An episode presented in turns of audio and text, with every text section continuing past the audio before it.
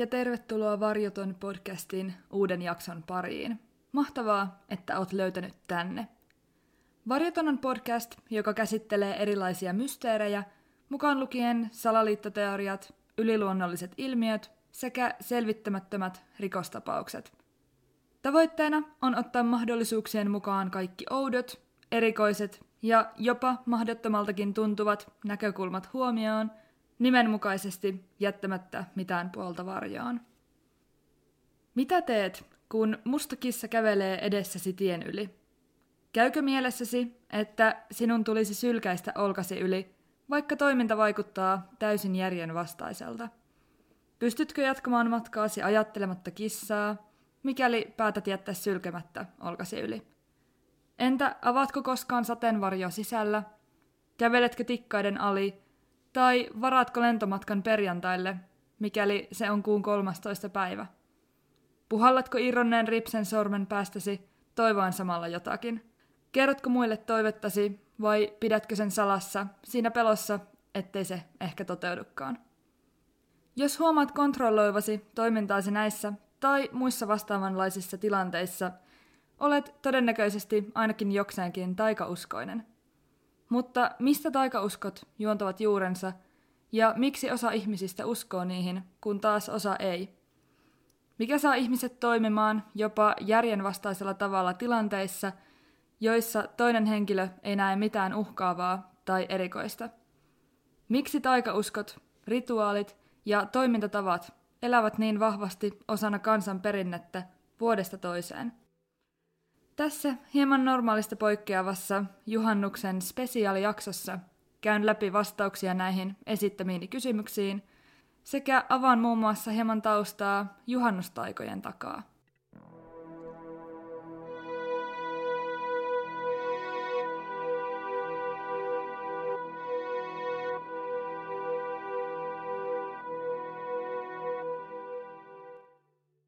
Taikauskon määritteleminen on erittäin haastavaa ilmiön ollessa niin laaja. Taikausko onkin yksi taikuuteen, eli magiaan uskomisen muoto, ja usein se nähdään käsityksenä siitä, että uskonnollisista poikkeavilla yliluonnollisilla voimilla on jonkinlaista vaikutusta todelliseen elämään. Yleisesti ajatellaan, että taikauskot ovat vallitsevaan ajattelutapaan sopimattomia uskomuksia ja rituaaleja – se, miten sopimattomuus määritellään, on vahvasti kontekstisidonnaista. Taikauskot tunnetaan lähes kaikkialla maailmassa, mutta niiden luonne vaihtelee alueellisesti hyvin suuresti. Taikauskot ja niihin kuuluvat rituaalit sekä toimintatavat juontavat juurensa jo satojen vuosien takaa. 1600-luvulla niihin lukeutuva toiminta tulkittiin hyvin vahvasti Jumalan pilkaksi ja täten virheelliseksi tavaksi lähestyä yliluonnollista. 1800-luvulle saavuttaessa taikauskojen merkitys muuttui ja ne alettiin nähdä toimimattomina ja takapajuisina, kuten erässä käyttämässäni lähteessä kuvattiin. Tällöin suhtautuminen taikauskoja kohtaan katsottiin olevan kiinni ihmisen sivistämisestä tai vastaavasti sen puutteesta. Todellisen tieteellisen tiedon lisääntyessä – ihmisen taikauskoisuuden tulisi vähentyä ajalle tyypillisen ajattelumallin mukaan. Jänteet tämän kaltaisesta käsityksestä vaikuttavat etenkin Suomessa vielä tänäkin päivänä, mitä tulee aiheesta puhumiseen ja siihen suhtautumiseen. Taikauskoista ei yleisesti puhuta kovinkaan avoimesti, sillä ne koetaan edelleen jokseenkin lapsellisina ja häpeällisellä tavalla intuitiivisina. Taikausko ei ole ilmiönä kovinkaan harvinainen, toisin kuin voisi mahdollisesti olettaa. Se on itse asiassa niin yleinen asia, ettei siinä ajatella olevan mitään kummallista. Noin puolet ihmisistä kertoo olevansa jollakin tapaa taikauskoisia. Suomalaisessa kansanperinteessä taikauskojen kirjo on laaja, mutta silti suomalaiset ovat itse asiassa EUn vähiten taikauskoista kansaa. Itselläni kuitenkin on ehkä hieman sellainen käsitys, kuten jo aikaisemmin mainitsinkin, että taikauskoista puhuminen vain ei ole täysin avointa ja aihe katsotaan jollakin tavoin nolostuttavana. Täten on mahdollista, että moni suomalainenkin todellisuudessa on taikauskoinen, mutta ei vain myönnä asiaa. Toki voin olla väärässä, mutta tällainen tunne itselläni on asiaan liittyen. Kuitenkin erään tutkimuksen mukaan jopa 18 prosenttia suomalaisista uskoo horoskooppeihin ja 36 prosenttia pitää telepatiaa mahdollisena. Jopa 80 prosenttia maailman pilven piirtäjistä ovat vailla 13 kerrosta. Miksi? Se, kuinka taikauskoinen ihminen on, johtuu hyvin harvoin ihmisen iästä, sukupuolesta, koulutuksesta tai tiedon määrästä. Eroja esimerkiksi ammattikuntien välillä kuitenkin löytyy, mutta ne selittyvät ihmisten lähtökohtaisten valintojen perusteella. Esimerkiksi lääkärin tai psykologin koulutukseen hakeutuvat ihmiset ovat jo lähtökohtaisesti keskimäärin vähemmän taikauskoisia – Tutkimukset osoittavatkin, että ihmisen ollessa jo valmiiksi taikauskoinen, korkean koulutuksen hankkiminen ja täten tiedon määrän lisääntyminen ei ainakaan useimmissa tapauksissa muuta tilannetta. Mutta mikä sitten tekee ihmisestä taikauskoisen? Tai vastaavasti, mikä saa ihmisen ajattelemaan taikauskon olevan niin sanotusti hölynpölyä? Tutkimusten mukaan ihmisen taikauskoisuuteen vaikuttaa hyvin suurilta osin tapa ajatella. Ihmisen ajattelu koostuu kahdesta kategoriasta, jotka ikään kuin kilpailevat keskenään siitä, millä tavoin suhtaudumme asioihin ja millaisia valintoja teemme. Nämä kategoriat ovat intuitiivinen ajattelu sekä analyyttinen ajattelu. Analyyttinen ajattelu sisältää runsaasti kyseenalaistusta ja asioiden läpikäymistä tietoisesti. Analyyttisesti ajatteleva henkilö pohtii mielessään, miksi ajattelee tietyllä tavoin, ja hänellä on usein kyky tunnistaa ja löytää juurisyyt ajatustensa synnylle. Intuitiivisesti ajatteleva henkilö puolestaan ei kykene samalla tavoin tahdonalaisesti analysoimaan ajatuksiaan. Ne vain niin sanotusti pomppaavat mieleen. Se, kumpi on henkilön ajattelutavassa vallitsevampi malli, vaikuttaa taikauskoisuuteen. Mitä intuitiivisemmin ajatteleva ihminen on, sitä taikauskoisempi hän todennäköisesti on. Intuitiivinen ja analyyttinen ajattelu eivät kuitenkaan jaa ihmisiä täysin kahteen eri ryhmään, vaan jokaisella ihmisellä esiintyy piirteitä kummastakin ajattelun kategoriasta. Kumpakin ajattelumallia tarvitaan ihmiselämässä, mutta yksilölliset erot vallitsevista kategorioista tietyissä tilanteissa voivat olla suuria. Tilanteissa, joissa ihminen kohtaa jonkin taikauskoa sivuavan valinnan, hänen päässään muodostuu ristiriita analyyttisen ja intuitiivisen ajattelun välille. Vallitseva ajattelun malli ohjaa ihmisen tekemää valintaa tilanteessa. Esimerkiksi tilanteessa, jossa ihmisen tulee valita Sylkäiseekö hän olkansa yli nähdessään mustan kissan ylittävän tien? Analyyttinen ajattelutapa toimii ikään kuin kyseenalaistavana voimavarana. Tilanteessa analyyttisesti ajatteleva ihminen pohtii, mikä olisi toiminnan tarkoitus, ja hän kykenee erottelemaan sen mahdollisen järkevyyden tai ehkä pikemminkin järjettömyyden. Intuitiivinen ajattelutapa puolestaan vain niin sanotusti käskee ihmisen sylkäistä – Tällöin ihminen toimii tiedostamatta toimintansa järkevyyttä, tai kuten sanottu, järjettömyyttä.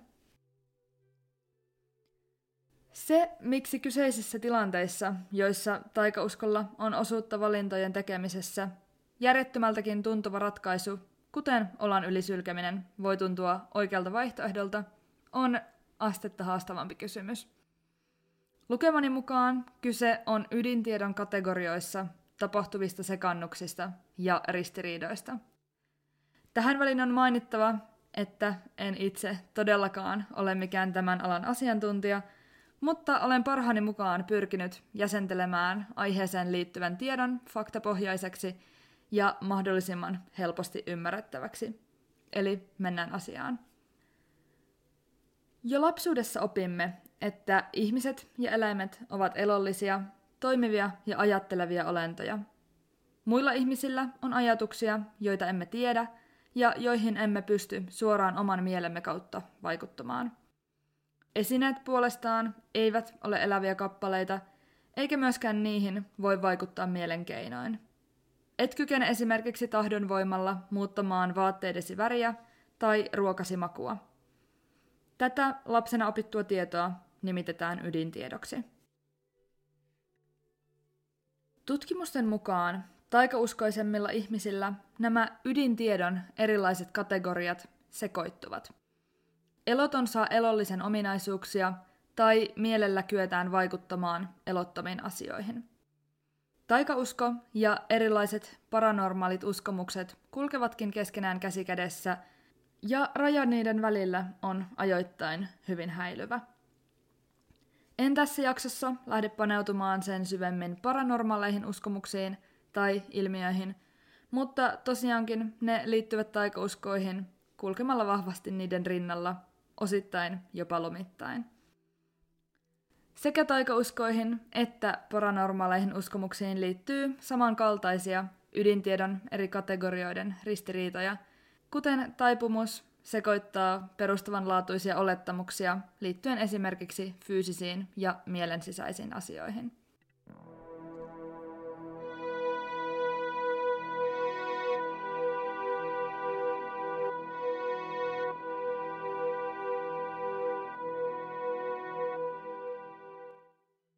Taikauskon yhteys luovuuteen on aiheena kiinnostanut tutkijoita, sillä voisi kuvitella, että ihmisen täytyy olla ainakin jokseenkin luova, jotta erilaisten yhteyksien rakentaminen asioiden välillä voi tapahtua. Taikauskoisilla ihmisillä on yleisesti kyky nähdä asioita, joita kyseenalaistukseen taipuvaisemmat yksilöt eivät havaitse. Tällaisia ovat esimerkiksi kasvomaiset piirteet paikoissa, jonne ne eivät kuulu. Vahvasti taikauskoinen henkilö löytää tällaisia piirteitä, vaikka jokin toinen henkilö ei niitä kykenisi näkemään. Luovuuden yhteys taikauskoihin ja herkkyyteen aiheen suhteen ei ole kuitenkaan vallitsevan tiedon valossa mitenkään todistettavissa. Taikauskon yhteys uskontoon on melko ristiriitainen aihe. Kuten olen aiemmin jo jaksossa maininnut, taikuus ja sitä kautta taikauskot ovat nähty uskonnollisista poikkeaviin yliluonnollisiin voimiin uskomisena. Etenkin ennen vanhaan taikuus ja taikauskot onkin katsottu hyvin vahvasti uskonnon vastaisiksi ilmiöiksi ja kuten todettu, nähty lähinnä Jumalan pilkkana.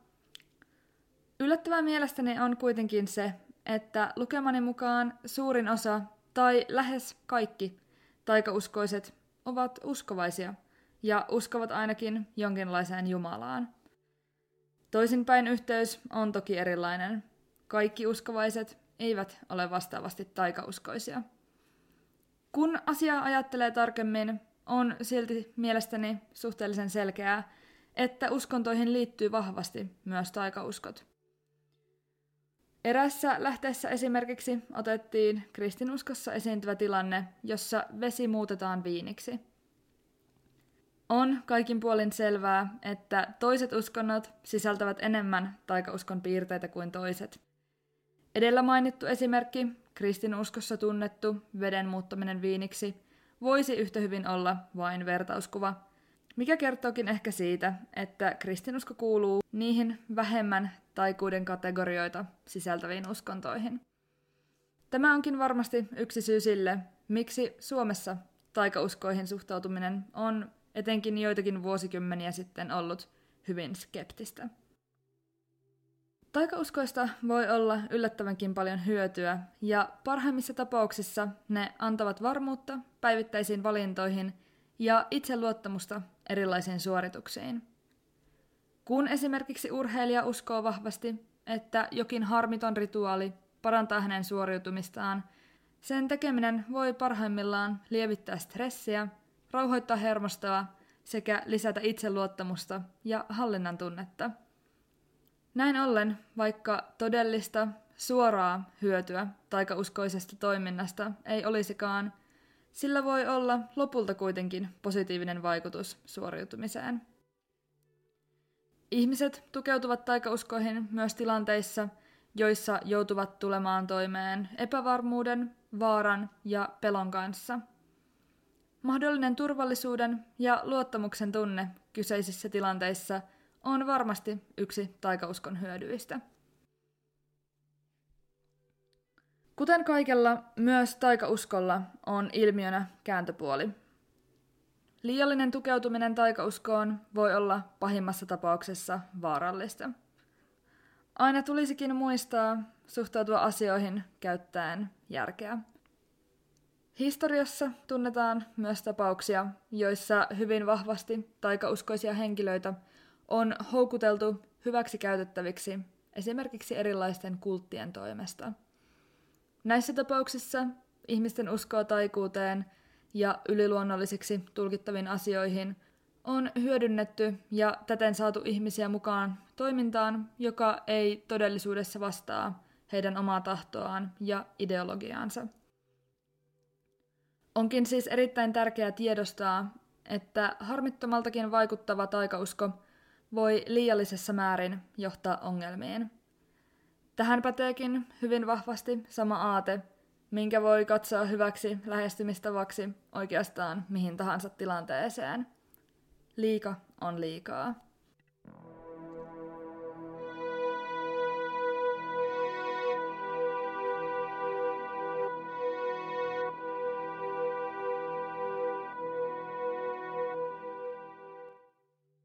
Taikauskot jakautuvat useisiin kategorioihin. Yleistä niin Suomessa kuin muualla maailmassa ovat enteet, joiden näkeminen kertoo jostakin tulevasta tapahtumasta. Hyvin usein enteet tulkitaan negatiivisiksi ja useissa tapauksissa ne kertovat jollakin tapaa epäonnisesta tulevaisuudesta.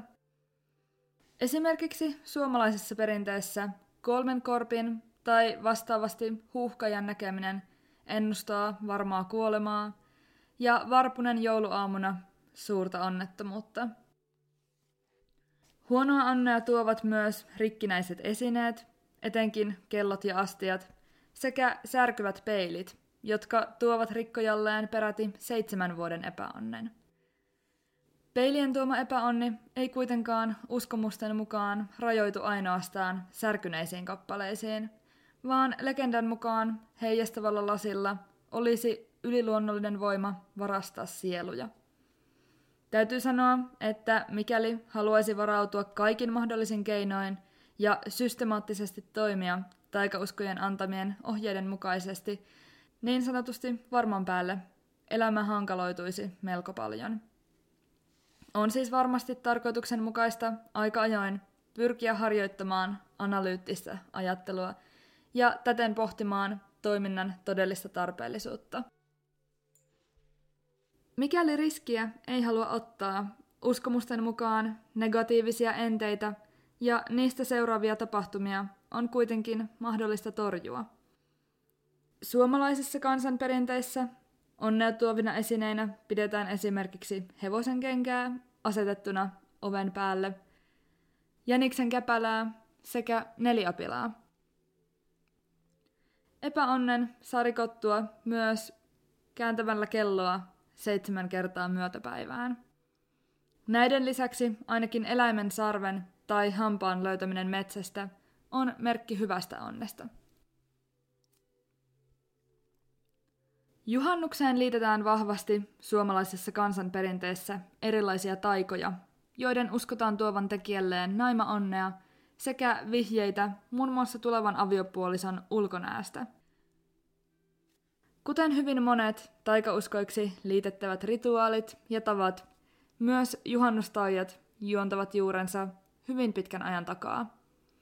Tässä piileekin syy siihen, miksi käsittelen tässä juhannuksen erikoisjaksossa juuri tätä kyseistä aihetta. Vaikka juhannustaikojen suosio on hiipunut vuosien saatossa – Tuntemus niitä kohtaan siirtyy edelleen sukupolvelta toiselle, ja osalle ihmisistä juhannustaikojen tekeminen on vielä nykypäivänä tärkeä osa juhannuksen viettoa. Moni on varmasti kuullut esimerkiksi erilaisten kukkasten laittamisesta tyynyn alle juhannusyöksi. Kun tietyn, usein paikkakunnasta riippuvan määrän eri lajia olevia kukkia asettaa juhannusyöksi tyynyn alle, pitäisi tulevan puolison ilmantua unessa. Itse olen oppinut tekemään taian käyttäen seitsemää kukkaa, mutta kuten sanottu, määrä vaihtelee paikkakunnasta riippuen. Täytyy tunnustaa, tätä taikaa olen myös itse kokeillut, valitettavasti tuloksetta.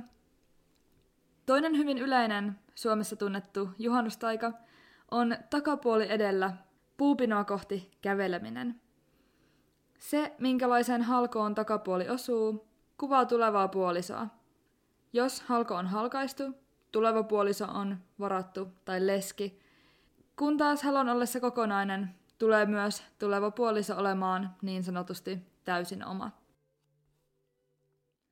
Nämä edellä mainitut esimerkit ovat vain pintaraapaisu juhannukseen liittyvistä uskomuksista ja taijoista, joilla naima-onnea on pyritty jo vuosisatojen ajan parantamaan ja tulevan kumppanin laatua ennustamaan. Hyvin monissa rituaaleissa tuleva puoliso pyritään saamaan ilmestymään uneen tai kuvajaiseksi esimerkiksi kaivon veteen. Kuitenkin osassa juhannustaijoista tavoitteena on kohdata puoliso saman tien. Nämä ovat omasta mielestäni niitä kaikista mielenkiintoisimpia. Itse en voi olla ajattelematta, että onko tällainen joskus jollakin toiminut. Esimerkiksi kerrotaan, että jos juhannusyönä kiertää kolmikulmaisen pellon kolmeen kertaan alastomana – Tuleva kumppani tulee vastaan kolmannella kerralla. Täytyy mainita, että nimenomaan alastomuus liittyy hyvin moniin juhannustaikoihin, mikä ilmeisesti juontaa juurensa juhannuksen alkuperäisestä luonteesta hedelmällisyyden juhlana. On mielestäni hyvin mielenkiintoista pohtia, mistä tällaiset uskomukset, joissa tulevan puolison olisi tarkoitus kävellä vastaan saman tien, ovat saaneet alkunsa – onko ne todella joskus toimineet jollakin? Ja jos ei, miksi tämä pellon kiertäminen tai moni muu vastaavan kaltainen uskomus elää ihmisten keskuudessa vuosikymmenestä ja jopa vuosisadasta toiseen? Sama aate tai kysymys pätee oikeastaan kaikkeen taikauskoiksi ja yliluonnolliseksi määriteltäviin tapoihin ja uskomuksiin. Tieteen historia ei tunne ainoatakaan tapausta, jossa taikausko olisi osoittautunut todeksi tai jokin yliluonnollinen asia tai ilmiö faktapohjaiseksi tieteeksi. Uusi tieto ei ole koskaan vienyt yhteiskuntaamme lähemmäs yliluonnollista, vaan aina poispäin siitä. Suurin mysteeri aiheeseen liittyen mielestäni siis kuuluukin, miksi taikauskot elävät yhä niin vahvasti ihmisten mielissä ja edelleen tänä päivänä ainakin jollakin tavoin ohjaavat ihmisten päivittäisiä valintoja.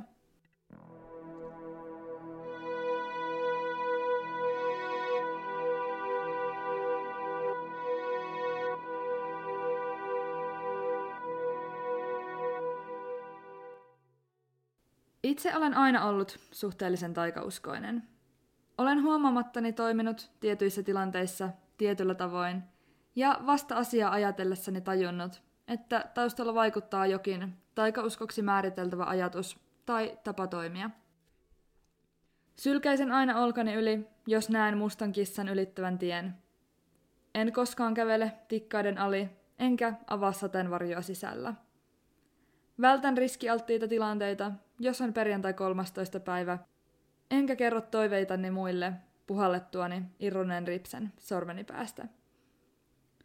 Kun nuorempana harrastin taekwondoa, en voinut pestä vyötäni ennen seuraavan vyöarvon vyökoetta, sillä uskoin taitojeni katoavan pesun mukana. En tiedä, onko tällaisella toiminnalla vaikutusta mihinkään, mutta itse koen sen jollakin hyvin erikoisella tavalla turvalliseksi. Ja ehkä taikauskojen sala piileekin juuri siinä. Ihmiset kokevat niiden avulla ratkaisunsa ja valintansa varmemmiksi ja sitä kautta turvallisiksi. Itsevarmuus ja itseluottamus kertyvät, kun valintaa ohjaa jokin uskomus. vaikka välttämättä mitään pahaa ei tapahtuisi toisinkaan toimittaessa. Mutta kuten aina, tässäkin totean, mikään ei ole mahdotonta. Oikein ihanaa ja aurinkoista juhannusta kaikille Varjoton podcastin kuuntelijoille. Tämän kerran jakso alkaa lähestyä loppuaan. Kiitos todella paljon, kun kuuntelit. Jatketaan keskustelua Instagramin puolella tilillä Varjoton podcast, missä voit laittaa mulle yksityisviestiä tai kommentoida jaksoa koskevaa julkaisua. Tule vaikka kertomaan, mihin taikauskoon juuri sinä uskot. Myös sähköpostilla voi laittaa ajatuksia jaksosta, palautetta tai kehitysideoita. Olisi erittäin mielenkiintoista kuulla teidän mielipiteitänne ja ajatuksianne tätä mysteeriä koskien. Ensi kerralla mulla on aiheena joku muu mysteeri, jota käsitellään avoimesti jättämättä mitään varjoon.